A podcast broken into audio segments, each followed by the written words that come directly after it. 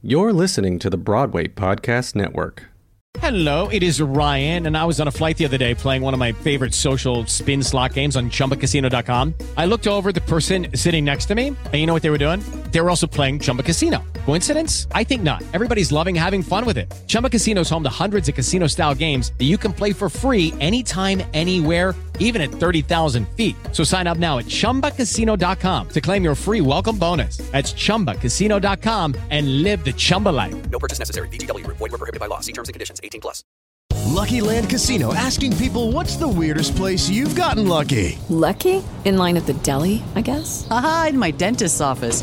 More than once, actually. Do I have to say? Yes, you do. In the car before my kids' PTA meeting. Really? Yes. Excuse me, what's the weirdest place you've gotten lucky? I never win and tell. Well, there you have it. You can get lucky anywhere playing at LuckyLandSlots.com. Play for free right now. Are you feeling lucky? No purchase necessary. Void where prohibited by law. 18 plus. Terms and conditions apply. See website for details.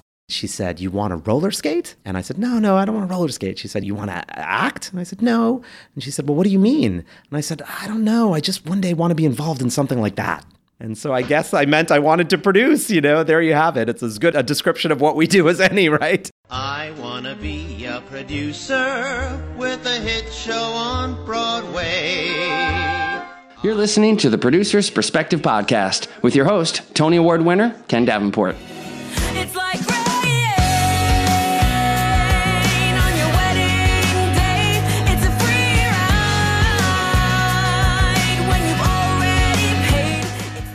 Hey everybody, it's Ken Davenport, and that was a song from Jagged Little Pill. You probably heard it before because it's like a number one hit, especially if you grew up in the 90s. Today we're going to talk to the lead producer of Jagged Little Pill, Vivek Tiwary. Wait to hear the story of how he got these rights from Alanis Morissette. It is one that you are going to learn from and love. So let's get to it. Here is Vivek. Hello, it is Ryan, and I was on a flight the other day playing one of my favorite social spin slot games on chumbacasino.com. I looked over the person sitting next to me, and you know what they were doing? They were also playing Chumba Casino. Coincidence? I think not. Everybody's loving having fun with it. Chumba Casino is home to hundreds of casino style games that you can play for free anytime, anywhere, even at 30,000 feet. So sign up now at chumbacasino.com to claim your free welcome bonus. That's chumbacasino.com and live the Chumba life. No purchase necessary. Group. Void were prohibited by law. See terms and conditions. 18 plus. Hey, it's Ken. I hope you enjoyed this episode of the podcast, and I hope it's pulling back the curtain on this business of Broadway.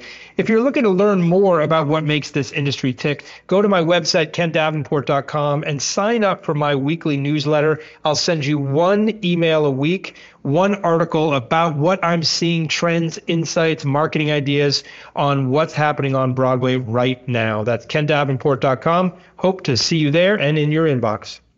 Hello, everybody. Welcome back to the Producer's Perspective podcast. I'm super excited to talk to today's guest. You missed actually the offline conversation we were having about food right before this, but we'll save that for another podcast. But if that's any indication, today is going to be a fantastic discussion. He is the lead producer of Jagged Little Pill. Please welcome to the podcast, Vivek Tiwary. Welcome, Vivek. Thank you so much for having me. So, Vivek has something that most Broadway producers don't have. You're one of the rare and the few that actually have an MBA and have studied business. We're going to talk about that. In addition to Jagged, he's been a producer on American Idiot, Raisin in the Sun, and The Addams Family. And get this, he's the author of a New York Times best-selling graphic novel called The Fifth Beatle. Correct? I am indeed. Yeah. So I an- brought I brought a copy for you. Actually. oh my God! so, will you yeah. sign it for me? Oh, sure. If you'd like. That's very kind of you. He's got an MBA and he is a best-selling New York Times author. Those are two things that most uh, Broadway producers do not have. So you have this very interesting path to becoming a producer. So where did it? Where did the love of theater start? the most basic answer to that question from my my upbringing and my geography from my parents and New York City. I was born here in the city. My parents didn't work in the arts. They were immigrants. The family is originally from India, but they loved the arts. My dad was a doctor, my mom was an attorney, so literally no professional connection to the arts. But they loved they loved all forms of art. And ever since I was a little kid, we grew up on 12th Street. They were taking me uptown to see Broadway shows and ballet and and the opera and I you know I grew up loving the fine performing arts if you will and then as soon as I was allowed out of the house on my own in my teenage years I was going downtown to places like CBGB's and La Mama and seeing you know experimental theater as it was called back then and you know early punk rock shows and early sonic youth shows And, um, you know, so I grew up with a very, very well rounded love of all forms of the arts, but certainly uh, a very sweet spot for Broadway. My mom was a gigantic Broadway fan, and I saw all the shows growing up. And a, you know, a quick story: I, I distinctly remember, you know, walking out of Starlight Express. It was Starlight Express, uh, and telling my mom, you know, one day I want to do that. And she said, "You want to roller skate?" Yeah, you know, for those of you who don't know Starlight Express, it's an Andrew Lloyd Webber musical that, in large part, takes place on roller skates. Um, and I said, "No, no, I don't want to roller skate." She said, "You you want to act?" And I said, "No." And she said, "Well, what do you mean?" And I said, "I don't know. I just one day want to be involved in something like that." And so I guess I meant I wanted to produce, you know, there you have it. It's as good a description of what we do as any, right? Um, Starlight Express. and- but it was Starlight Express. I have to give uh, Sir Andrew his credit, you know, and, and it was Cats before that, that, uh, if I'm honest, was the gateway drug. You know, I remember seeing Cats and seeing, you know, back then, that was immersive theater, you know, seeing those cats crawling out of the walls and up the alley. And I mean, there was nothing like that that I had seen back then. It was an early form of immersive theater, I think. And I remember walking out of that show and having my mind blown. Yeah, But, uh, Andrew has this thing about actually Starlight Express and Cats are both perfect examples. Like everything he does has some very unique quality to it, which I right. think is not only a good thing for theater, but just business in general. So, being the son of an Indian doctor myself, an Indian immigrant doctor, how did that conversation go when you said, I want to get involved in the theater? Obviously, you didn't start that right away, but were they like, no, no, you're going right you to med school? You know, to give my parents their due credit, they were pretty supportive. Being honest, they were a lot better than many other Indian parents. I have a lot of uh, you know family members and and Indian friends and colleagues whose parents were not so understanding with passions that they may have had. Some who did not literally did not quote unquote allow them to pursue those passions. And um, my family, my parents, um, unfortunately, they passed away. My dad passed away while I was in college, and my mom passed away about um, after I graduated from Wharton. I took a job working at Mercury Records, and my my mom passed away about a year into that job. Um, so they didn't actually get to see me doing Oh, the I'm things that I'm doing now. However, as I'm sure we'll talk about my career path, my, my path started in the music industry. As I just mentioned, I was working for record labels. And, um, you know, that's where I, my dream was to really work broadly in the arts, music, graphic novels, comics, theater, do a little bit of everything. And I, I'm proud to say I, I am living that dream. Um, but, but I wanted to start with music. M- music in many ways was my first love. Um, even, you know, going back to those Broadway shows that my mom took me to, the ones that really spoke to me were the musicals. And so, you know, while I was in college and business school, I was certainly telling them that, you know, that I wanted to pursue a career in the music industry, that that's where I wanted to start. Starting my own company was always my end goal, but I, I viewed working for a record label as an extension of my education. And they knew that that was a path that I was on. You know, while I was at Wharton, I got a job working for Sony Music as a field marketing rep. Um, so I worked out of my my dorm room, um, you know, but I was I was working for Sony Distribution. So they they saw me make that start, and then my mom certainly saw me take a job at Mercury Records. And like uh, like all good parents, they they were nervous about that career choice, and and they were right to be. You know, those are music and the arts, as as you know, are difficult fields. They're ones you have to remain passionate about, and and yes, you can make uh, money and have a stable life, but it it takes a lot of persistence to get there, and and there are certainly more stable and lucrative paths, especially for someone with a business degree. So I would say that they gave me a very, very healthy amount of skepticism, and they forced me to ask the right questions and and um, to make sure that this was something I was passionate about and willing to be persistent on. So I wouldn't say that they just said go for it. You know, they would have I think preferred that I didn't. Um, but God bless them, they they made me you know confront the the hard parts of that decision. And then once I, they saw that I was real about it, they didn't stop me, and they were as supportive as they could be. And I made a joke about it in the introduction in terms of the MBA, but was that was there ever a decision will I or won't I? I mean, a lot of people in this business side of the arts don't have that kind of education. Yeah. Um, were you like, oh, I want this, or it, Yeah, so so um, I should make give a little uh, point of fact correction. It, it's not actually an MBA. I did the dual degree program at Wharton as an undergrad. They don't actually have this program anymore, but back then um, I literally applied into both schools. Now they have a program.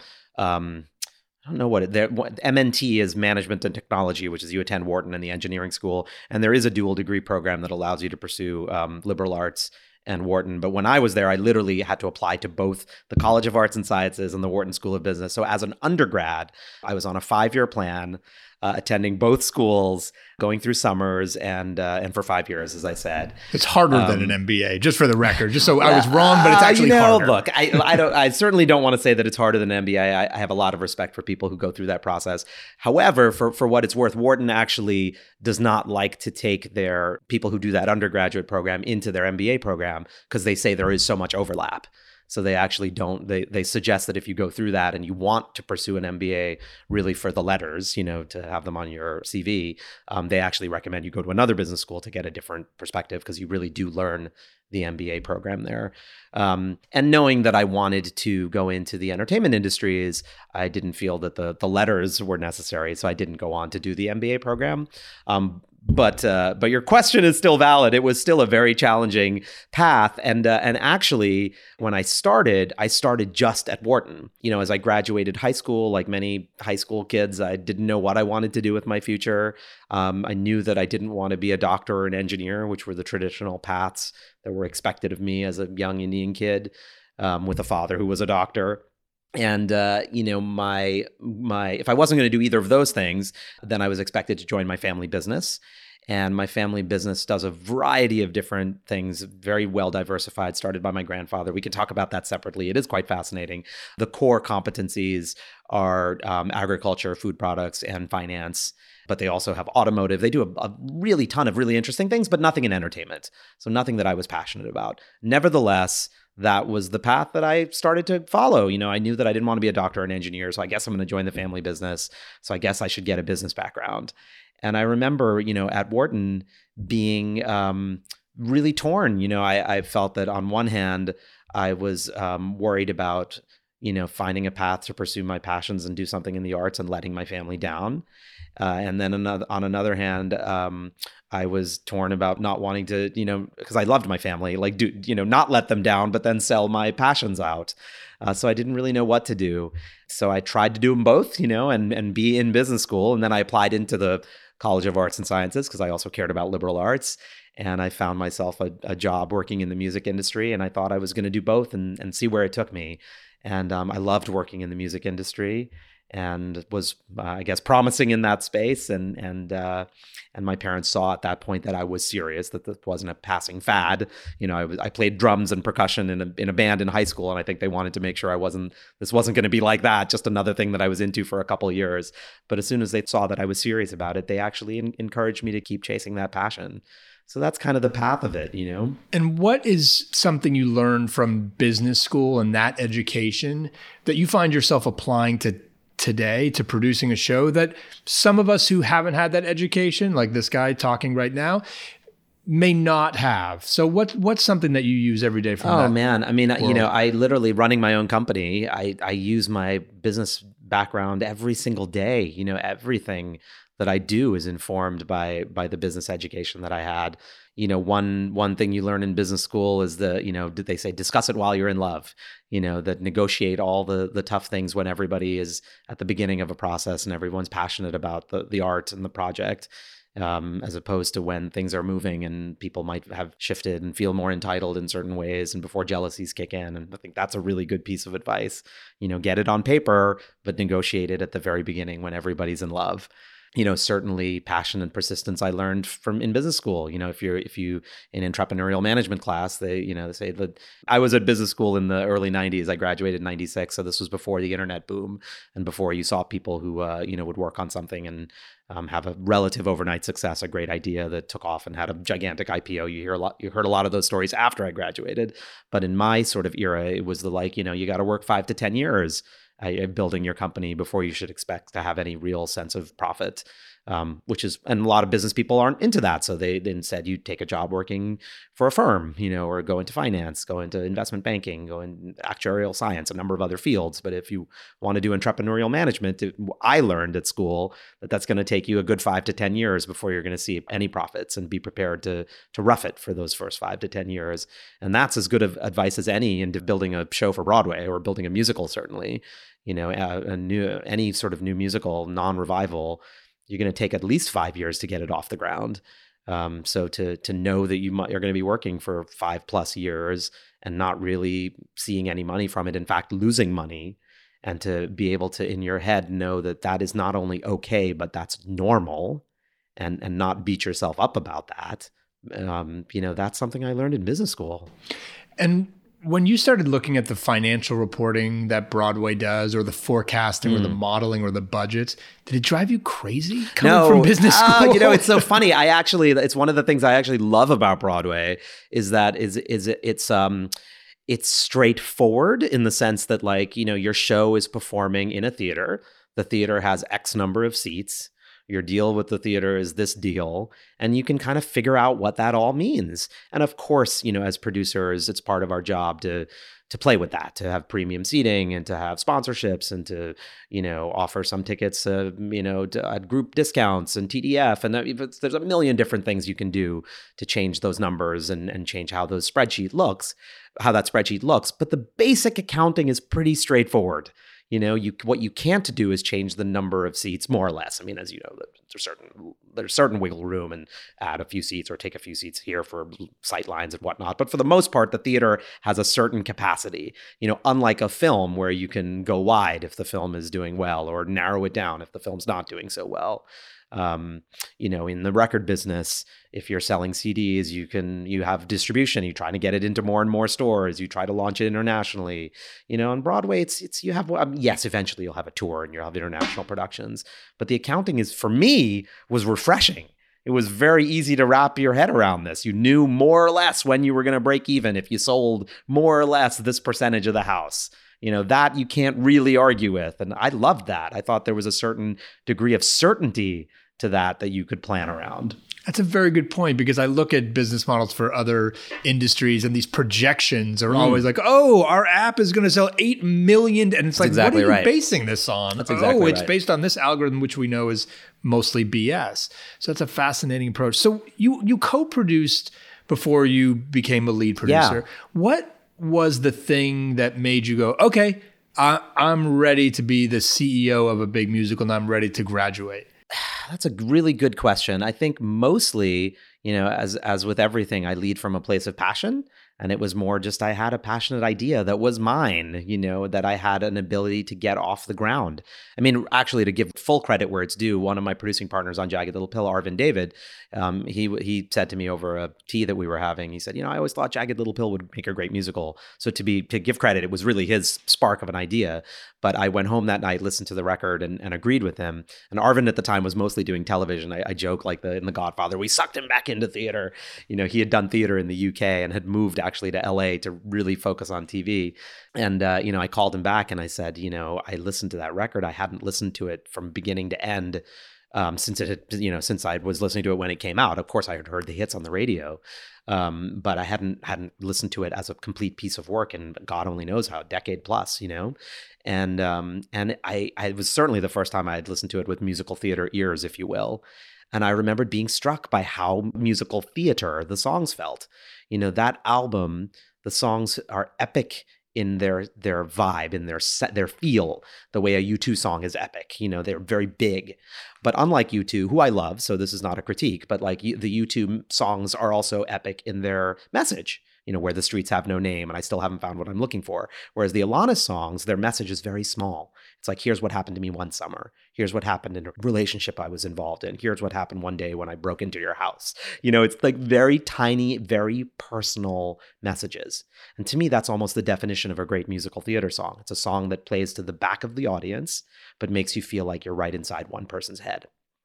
Um, and I also saw not a story. It's not a rock opera the way American Idiot is a rock opera with a, a sort of built-in story. Um, but I found thematic uh, narrative in in the album, and I thought this is ready. This is there. And I was very proud of my work on American Idiot. And that show is very um, loud in terms of its message. I don't mean just the music, and it's very male you know, certainly there are wonderful female characters in it, but it's a very male point of view in, in, in as it's written by Green Day. And I knew that the next thing I wanted to do, I wanted to, to lean into my music background. All my projects lean into my music background. It's my my num- my first love, as I said. But I wanted to do something that was a little bit more female focused and a little bit quieter in terms of its message. You know, the music in Jagged is still very rock, um, but the message is a, it's no disrespect on American Idiot, but a little more nuanced, a little quieter, I think, um, a little less aggressive than the messages of that show. And so this just felt like something I wanted to do. And at this point, I had I don't, know, I don't want to sound like I'm patting myself on the back too much, but a pretty good reputation and pretty good network within the music industry. And while I didn't know Alanis's then manager directly, we were one degree of separation. So I met with her then manager. We hit it off, and she said, Alanis is going to love you. You should meet with her next time you go out to LA. And you know, I'll, I'll stop there. But like, you know, so that so the, the ball had started rolling of my own volition, you know. So it, I kind of, to some degree, fell into it in the sense that like it was the next idea I discovered that I was passionate about. And I was the one that had set it in motion. So obviously I was going to be the lead producer on it. That being said, I also, there was a part of me that had felt that it was time to to drive the bus. Um, you know, I had wonderful experiences being a, a, co-producer on other shows, and I joined those shows because I was passionate about them. But the idea didn't come for me, and the, the process had already been in motion. And I sort of felt like it's time for me to set an idea in motion, and it's time for me to drive the bus. So even if I hadn't come across the path that led me to sitting down to have lunch with Alanis, I think I would have looked for it. You know, I think uh, I was out there feeling like I don't want to be another co-producer this time around. And if you could look back at that moment, because the getting the rights to this music is something that I'm sure a lot of people thought about and dismissed because I'll never get those rights. I'll never do that. I'll never do that. And here you come along, and yes, you've got some connections in the music industry, and you've co-produced a few shows, but you've never led one. Certainly, there are Broadway producers with a lot more credits, right? Is there anything that you remember saying, like doing or saying that made her go, like, "Oh, this is the guy I'm going to entrust the biggest thing I've ever done in my life"? And her art to you. Why you? Well, look, I mean, we had a we had a really great meeting that first meeting, and um, and I will say that why me? You know, I mean, you'd probably you'd have to ask her, but but I will tell you that I I think I'm very unique. Uh, again, not wanting to sound like I'm patting myself on the back, but very unique in the in the world of Broadway producing and that I really I come out of the music industry. Not just like I like these bands and I grew up with these albums, but I worked in the music industry for a number of years.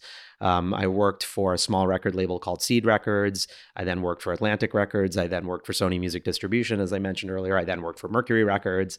Like th- that's the industry that I really grew up in was the music industry, and I speak that language and I understand that business. And that business is as bizarre and unique as our Broadway business. It's very, very different. It operates on different time frames. It operates with different financial models, different financial expectations for projects. Everything about it is different, and I understand it, and I speak that language. And I'm also wicked passionate about music, so I understand artists and I understand legacy. I understand um, what it means to to protect a piece of IP. You know, a lot of um, Broadway producers I noticed when going after IP have kind of the attitude that you should secure the IP and endear yourself to the owner or the creator of the IP and then keep them as far away as possible because they can only be trouble, assuming they're not theater people themselves. You know, it's if it comes from a film or whatever. And I'm the exact opposite. I'm like, I, when I sit down with somebody, I'm like, I want you involved in this IP. I remember telling her, if, you know, this record is, you know, really old and you were a kid when you made it, if you feel like you don't want to revisit it, that would be perfectly understandable. But I don't want to do it if you don't want to do it. Like half of this for me is being able to work with you, partially because I think she's a genius and partially because, you know, that's half the fun for me, right? I love what I do. I want to work with my some of my heroes. And I think that's very unusual, you know, that sort of collaborative nature and the ability to, to speak both languages, to sit down with her and for her to feel that I understand her both artistically as well as the business that she operates in. And I, I, I have felt that with a number of other musicians that I've sat down with. I, I just know that that's a different meeting than the type of meeting they would take with any Broadway producer, even one that has had you know, technically far more experience producing more shows than I have because they've not worked in the music industry. Um, very specific to Alanis, uh, and she has said this very publicly that I was not the first producer to sit down with her and suggest that they do something with Jagged Little Pill, but I was the first producer to sit down with her and say, right off the bat, it was one of the first things I said. Like, I don't want to tell your life story with it. Like, I don't want to use Jagged Little Pill to do a bio piece. I don't want it to be a thinly veiled biography. There will be no character in our ensemble who is a female singer songwriter who's kind of like Alanis. Like, I wasn't interested in that at all. And I'll never say never. Maybe I'll do one of those projects, but it's but they don't interest me. You know, that's not what I do. Um, another thing that I think is is really um, special about what I do. Again, I really don't want to sound like I'm being arrogant about this, but this is uh, kind of what I do is that I come up with, you know, daring combinations. You know, it, literally in that first meeting, I also said to her that I want to tell a story that is not a 90s period piece. You know, telling a 90s period piece that is about you could be a really cool jagged musical that I would go to, but that's not what I'm interested in doing. It's not what I do. I want to tell a piece that's set in the present day that deals with issues of the present day, you know, important issues in the zeitgeist um, that forces the audience to confront uncomfortable truths to the world around them and has the audience realize that by leaning on their community and leaning on the your loved ones you can get yourself to a place of empowerment and hope and you can come out the other end um, you live you learn you know coming out the other end wiser and stronger by leaning on the people you love. Like that's that's to me the legacy of the album you know that's what the album did for me and that's what i think it did for people who love that record. It helped them through difficult times and made them realize that you were not alone and that by leaning on the people who understood you you could empower yourself and find hope and eventually find healing that's what the album did. So I was like, that's the story I want to tell. In the first meeting, you That's told the her first this is meeting, the that's it. I want. I, I didn't know the narrative, but I knew that theme. I knew that basic story. I don't know what world we set that story in,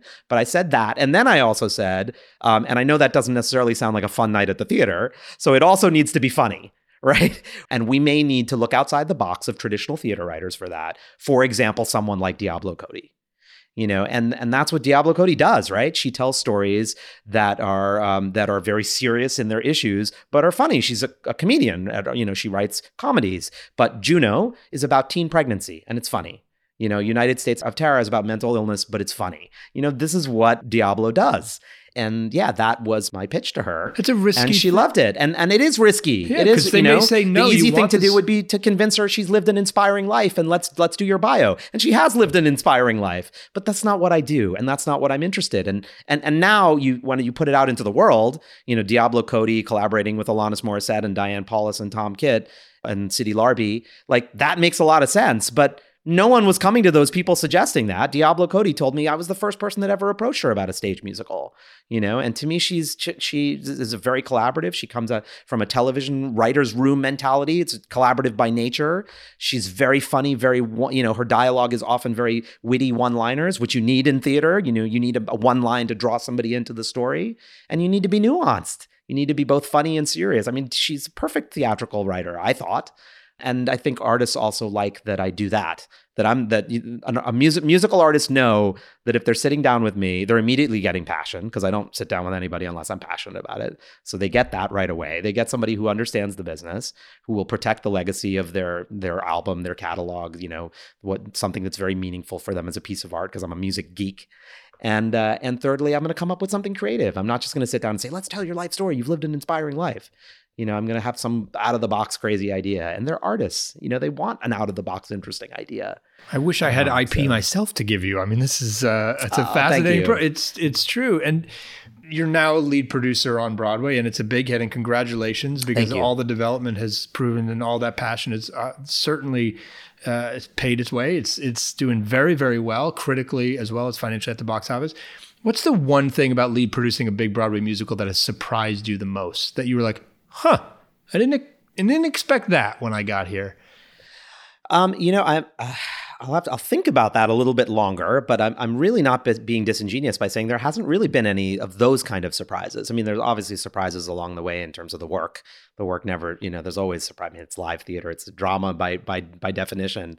Um, but I don't think there have been any surprises. You know, and and um, you know, you pointed out really wisely that I've been co-producer on a number of shows and and co-producer meaning like the second or third listed producer which might have mean I'm not the lead I'm not the number one I'm not the guy or gal that like set it all in motion but I was there from the very beginning. Um, you know and I and I did see every aspect of the process and I really learned from that process you know, Steve Baruch, who produces regularly on Broadway, um, you know, he let me into the producers. It was the first show I was involved in. I don't think he really uh, appreciates this, but he really was my first mentor in the industry. Shame that didn't work out too well there. It's a real shame. That's you know, and it was a great. And I, t- I remember telling him like, you know, I'll put a little bit of my own money in, and I'll raise some money, so I'll, I'll earn my place. But you know, I, I really want to learn. I want you. Will you let me trail you? Will you let me take you out to breakfast once a week and fill me in on on what happened in that meeting that I know I was too junior to be allowed to come to, but I knew it was happening, and I want to know. I want to learn. So as a result of all that learning, um, I think by the time I got to to lead producing, it there were no surprises in the role of lead producing, but certainly a lot of surprises along the way, as there always are. You know.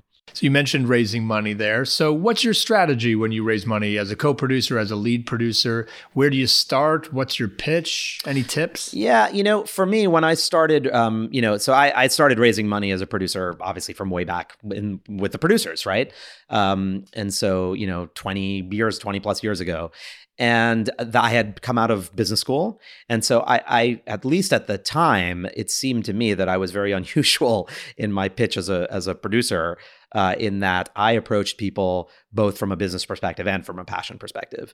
I mean, I remember at the time hearing a producer pitch someone and saying, you know, this show is it's promising for all these reasons, and so you're very likely to make your money back.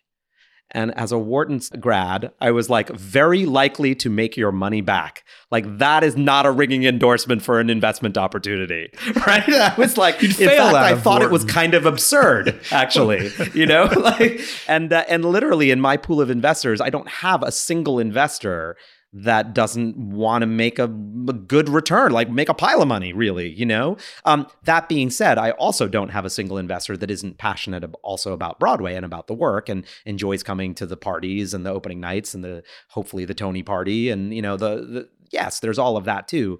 But I know there are, at least when I started, you know, 20, 21 years ago, there there were a lot of those types, you know, people who were just wealthy individuals who um, believed in a piece and didn't really do the due diligence on the numbers and the business. And they were okay with that because they just supported the arts and God bless those people.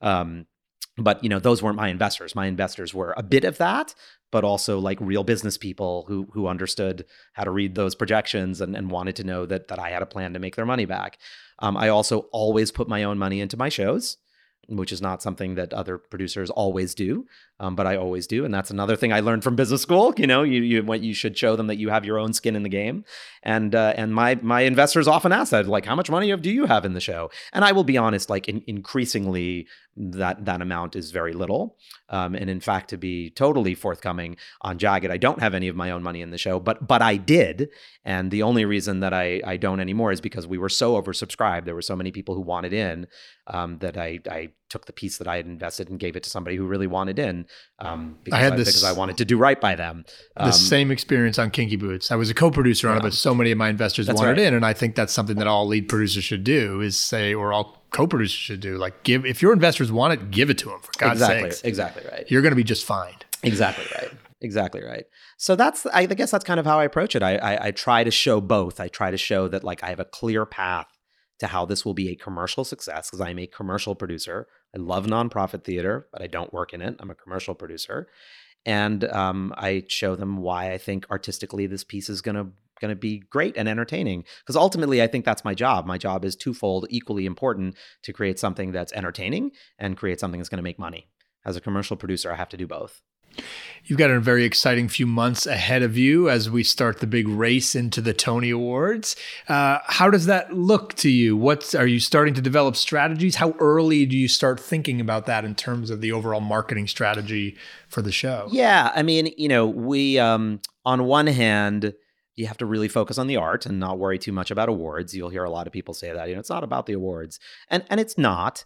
Um, on the other hand, like when do you start thinking about that? You start thinking about it from the minute you decide you're going to Broadway. Um, you know, I mean, on on one hand, it's very very hard to get a theater, as I'm sure you've, uh, I'm sure everyone on your podcast at some point has talked about that. I mean, it's a very difficult time to get a theater, which is exciting. It means there's a lot of shows wa- wanting to be on Broadway. Um, but uh, but to some extent, you also have to think about seasons, you know, and and one of the reasons why um, you know we didn't go in the fall, like right after we had a wonderful sold out run at ART. Um, to to be honest, like we weren't we weren't getting the offers of the the theater that we wanted. You know, we wanted to be in a size roughly 1200 which is exactly where we are right now. Um, so there was that too but we also were kind of looking at the landscape a little bit and we said would it hurt us to go in the next season? From a tony perspective and that wasn't the reason we we waited but it was one of them. We thought about that you know? So e- i would say even way back then even before we had a theater it was at least coming into our conversation you know to be responsible. And we ultimately decided like you don't pick a theater based on what the Tony landscape, potential Tony landscape looks like. That's both silly and arrogant. But it would be irresponsible as a producer not to at least have that be one factor of your conversation. Um, so, so really, it goes all the way back then. Talking more specifically now that the show is open, and it, at this exact moment in time, we are having real like, okay, now we need to think about Tony campaign. Like that's happening literally right now.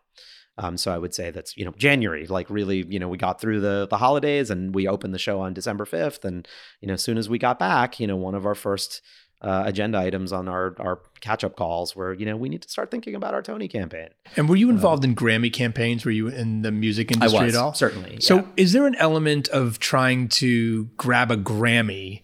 That you haven't seen Broadway do that you think we might? Should we lobby more for this stuff? We are now more than God and when I started Yeah. this business, we never had Tony campaigns. Sure, yeah. But what's something we can learn from the music industry? Whether it's frankly, we'll broaden it because I don't want you to give away your secrets No, to no, everybody. no, that's fine. Uh, but what's something about marketing music that we can learn from in the theater business?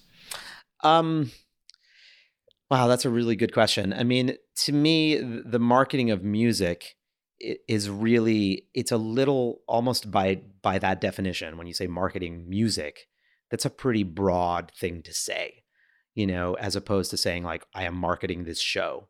Right, like Beyonce doesn't market. You don't think of like how are we going to market that one concert at Madison Square Garden? You know, it's like how do we market her as an entity and her music, right? And so, so I think that even that kind of mindset is worth applying to Broadway. Like, don't think of this as just a show. Think of this as a piece of art. And how do you market that in every way possible? Not to sell tickets, to generate conversation, to generate the interest of other artists. Like, don't think of it as just one show in one venue where you got to sell X number of, of tickets. Think about that as well. You have to, you got to do that. You got to fill the fill the, the the the theater just to return the money to your investors and start making a profit. That's that's Broadway business 101. Um, but think of it broadly as the, as the art. I mean, that's how record labels thought about their artists. You know, they a record label would sign an artist to a number of albums. You know, they would have an artist sign for five albums, 10 albums. So they would also think about developing careers. And that's, you know, right there a very big difference with Broadway. You know, you you, don't you don't put together a creative team and then say like we're going to do five things together. The first is Jagged and we're going to, you know, I love I would go walk through fire with this creative team and I I hope to work with all of them again. But it's not as though we've signed a deal where they're going to do my next four projects you know but that would be the the sort of analogy in in the music industry. But but what that creates in the music industry is those companies think about long when when they're doing their jobs right the the, the more successful ones think about development. They think of long-term perspective. They think about what will this one marketing effort how how will it affect the immediate but also how will it affect the long term? And i think uh, i think very often we don't have that longer term perspective in the theater business um, the way the music industry does. So true. We're mostly just scrambling trying to get to next week, frankly, with all of our shows rather and you have than to. thinking long term. You, you have to do that too. I'm certainly not suggesting you you have to do that in theater as well. Um, or you'll get kicked out of your theater. You know, like We know we've, that. we've seen yes, that story, in the right? They'll exercise the stop clause. So you know, You mentioned your next four projects. What are what is next for you in your strange strange concoction of how you put these things it's a together? Super, super exciting time for me. Um, you know, as is probably evident from this conversation, I, you know, I came out of the music industry. I love music; it's my first love, and um, and I have a lot of contacts in that world. So probably unsurprisingly, um, I've been getting a ton of phone calls, incoming opportunities from musicians, artists, their managers, their reps, but me- very often it's the musicians themselves um, wanting to play in this space, and and a- as they are observing that really interesting work is being done in this space. Um, you know, it's not just. I mean, there are some great bios. If they're, it's not what I do, but there are some very good ones, very successful ones. But there's also very interesting. You know, Hamilton has proved that that it can do what it does on Broadway. Hedwig came to Broadway in a, in a way that, like, when you know, I was a gigantic fan of Hedwig at the Jane Street Theater when it ran off Broadway. Back then, you couldn't imagine it playing on Broadway. Now it, you know, wins Tonys on Broadway. You know, Broadway has proven itself as a place where you know anything goes in the sense of that you you can you can try to take anything to Broadway. It doesn't necessarily mean it's going to work, but like just just by nature of what the show is, isn't there, there isn't like well that doesn't sound like a Broadway show. It's like if, if you develop it in a certain way, it might have a chance, right? It doesn't. That's not to say it's going to work. Um, but my point there is artists, musical artists, see that. And artists that may five, ten years ago thought like, I'm not a Broadway guy, I'm not or gal, I'm, you know, that's cheesy jazz hands, it's not my thing, I don't write show tunes, are now thinking like, huh, maybe there's something to do there. And so I'm getting a lot of those phone calls from artists across the musical spectrum in terms of, of genre, um, and also across like estates, you know, from artists that have either passed away or, or bands that have broken up. Um, as well as from you know currently uh, existing artists and bands who are com- currently composing, wanting to explore this this path of doing you know something. And and I should should also take a step back and not say necessarily Broadway, but musical theater on stage. The way I describe it is live narrative entertainment. So, what I do is I create live narrative entertainment based on high profile music IP. Um, so, you know, Broadway's a sweet spot, but it might not just be Broadway. It might be a touring production to tour amphitheaters. Um, it might be something that belongs in the UK and has a very UK sensibility. Like who knows? You know, I, I certainly don't want to say that every project is bound for Broadway, but live narrative entertainment. Um, so story. That's why I say include narrative in that. Um, so not just cool concert experiences, but something story oriented based on high profile music IP. So what that means is what I do is I work with well known artists or composers or their estates. Love new composers. Love seeing that kind of work. It's not what I do. It's not what I do as a producer. Um, so in that little spiel, live narrative entertainment based on high profile music IP, I have um, embarrassment of riches of, of opportunities that I'm discussing. I can't drop any names just yet, but but uh, but one of two things is going to happen uh, over the course of 2020 from from me and my company. The first is that you'll hear me announce three or four of these projects uh, that will um, that will be, you know, as I said, a live narrative entertainment project based on on an artist or a composer that you will have heard of. Or the, the second thing that I'm gearing up to do is um, I'm actually in the process of putting investment materials together and, and raising a little bit of money um, to expand my company. Uh, literally, I'm very proud of the fact that we're lean and mean. We, we, is me and my assistant Lenora, you know, and I obviously have a number of partners on all the projects I work on, but my company is just just me and one other, and one assistant.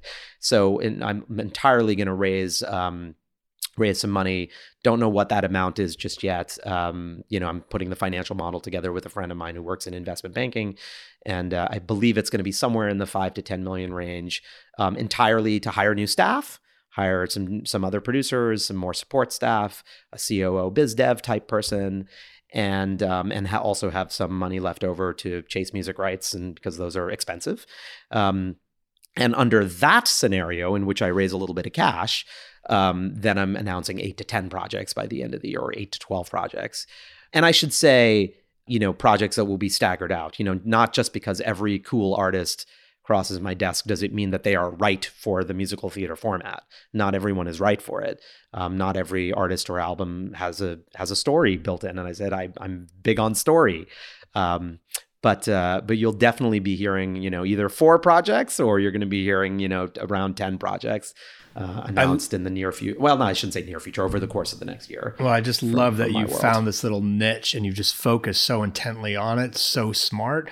And two, I love also that you're applying this business model of raising money for your company, which is what most companies do in the world. And Broadway producers, once again, just like we don't have graphic novels, uh, right? Also, do not do. Well, you know, I'm, I'm, I'm, you know, ne- uh, end of January, January 26th, I'll, my company turns 21 years old, and uh, and you know, up until now, we've not raised any money. Like it's not been the path that I've chosen to take, but but now now it's time, and um, you know that scenario under which i'm only doing only you know but i'm doing you know three or four of these projects that would be fine from a financial standpoint in the sense that like i'm doing great. I, I love what i do. You know I don't, i'm not uh, i don't need quote unquote need to do that from a financial sense. But what what that would result in is a scenario where i'm telling an amazing artist sorry can't work with you because i don't have any bandwidth. And that would be a shame. Um, you know, and it's funny you said like I found this this real niche and I'm laser focused on it, and I have, and uh, and that would uh, would also be you know an answer to a question you asked earlier. What's something you learned in business school? It's like you know identify a niche where there you have a competitive advantage, and uh, and you know and really laser focus on that. But to, to be totally honest, like I, I you know I can't claim that I set out to do that. Really, I I found myself in that niche because I followed my passions you know and then all of a sudden i found myself here like my passions are unique they're unique to me and my path has just been unique because that's that's the way life took me that i you know had a lot of experience in the music industry and then a lot of experience in theater and here i am where those two industries are converging. Um, so on, on one hand i like to think that that i am a sum of my my parts and yes i'm a business student and i think along you know in certain ways um, but also like you know i don't want to pretend to be that smart like it's also like life brought me where it brought me just by following my passions well you know? everyone on broadway is glad it brought you here for sure. So this is my last question which is my genie question. Uh-oh. i want you to imagine that the genie from aladdin comes to visit you and wants to grant you one wish as a thank you for bringing Alanis to Broadway and all these other artists, which are, I'm sure, going to be enormous, not only for this individual space, but just also marketing the theater in general. When people like Alanis Morissette come to Broadway, Broadway becomes very cool, which is just very good for the theater. So the genie wants to thank you for that and grant you this one wish you're a real positive guy and I love your optimism and I get the smile on your face. If if everyone could see it right now, you just know this guy is doing what he was meant to do. Thank you. What's the one thing that drives you nuts about working on Broadway that frustrates you, that actually makes you bang the table, go, man, I wish this could be different, and the genie would wish it away? Yeah, I mean, honestly, not unlike that question you asked me earlier. I will I will think about it and maybe I'll get back to you. But really off the top of my head, there really isn't anything like that. There isn't anything that I bang my head on the desk about. You know, one of the things I'm really proud of is that, you know, I have an eight year old and I have an 11 year old. And, you know, one of the things that I'm proud that I model for them is that, like, every day that I come home, I'm, I'm proud of what I do. I love what I do. Now, let me be very specific when I say that. Not every day is an easy day. Like they also see dad come home some nights and I'm tired or I'm like look obviously stressed or I'm upset because something didn't, you know, some very specific thing, some negotiation or some whatever, some performance, something happened that didn't go the way I wanted it to go. So it's not as though I'm I'm always like a, you know, happy, but they know that like dad does what he loves. And and there's nothing I regret or hate about what I do. There really isn't. Um you know, so so if it's a professional wish that the genie could grant it would just be that i could do that option too. Like the genie grants me success with my uh my 5 to 10 million fundraise for tg live and and that i get to do those those 10 plus projects instead of 4 like that would be that's my dream you know and and you know, uh, again, don't want to sound arrogant, but I don't think I'm going to need the genie for that. I think I'm going to pull that off on my own. Yeah, I, would certainly bet on you based on everything you've done so far. Uh, I think you're going to do just fine well, with that and you. everything else you're doing. So thank you for being here today. Uh, thank you, all of you, for listening out there. We will see you next time on the Producer's Perspective podcast. Thank you for having me. Thanks again to Vivek for sitting down with us today. Listen, if you're excited about our new season on the Producer's Perspective podcast, please do us a favor. Review us on Apple Podcast or whatever platform you are listening to us on. It just helps other theater makers and theater fans like you enjoy these conversations and find these conversations and just helps get the word out about theater all over the world. And if you're looking for more theater podcasts, check out Broadway Podcast Network. This thing has so many podcasts on it now. It's amazing. It's a brand new community and platform for Broadway themed podcasts and other online content. And there's some really cool people on there. Kerry Butler's on there, all sorts of great, amazing folks that you can listen to. To find more about me and learn about my projects and everything I'm doing, you can follow me on Instagram. It's at Ken Davenport Bway, or check out my blog at theproducersperspective.com. And now, this week's hashtag songwriter of the week is Drew Gasparini. Check out his song If I Had You from his hit album, I Could Use a Drink. There is a great title for an album. For more information, check out drewgasparini.com or at Drew Gasparini on Instagram and Twitter. And we will see you next week with a brand new episode of the Producer's Perspective podcast.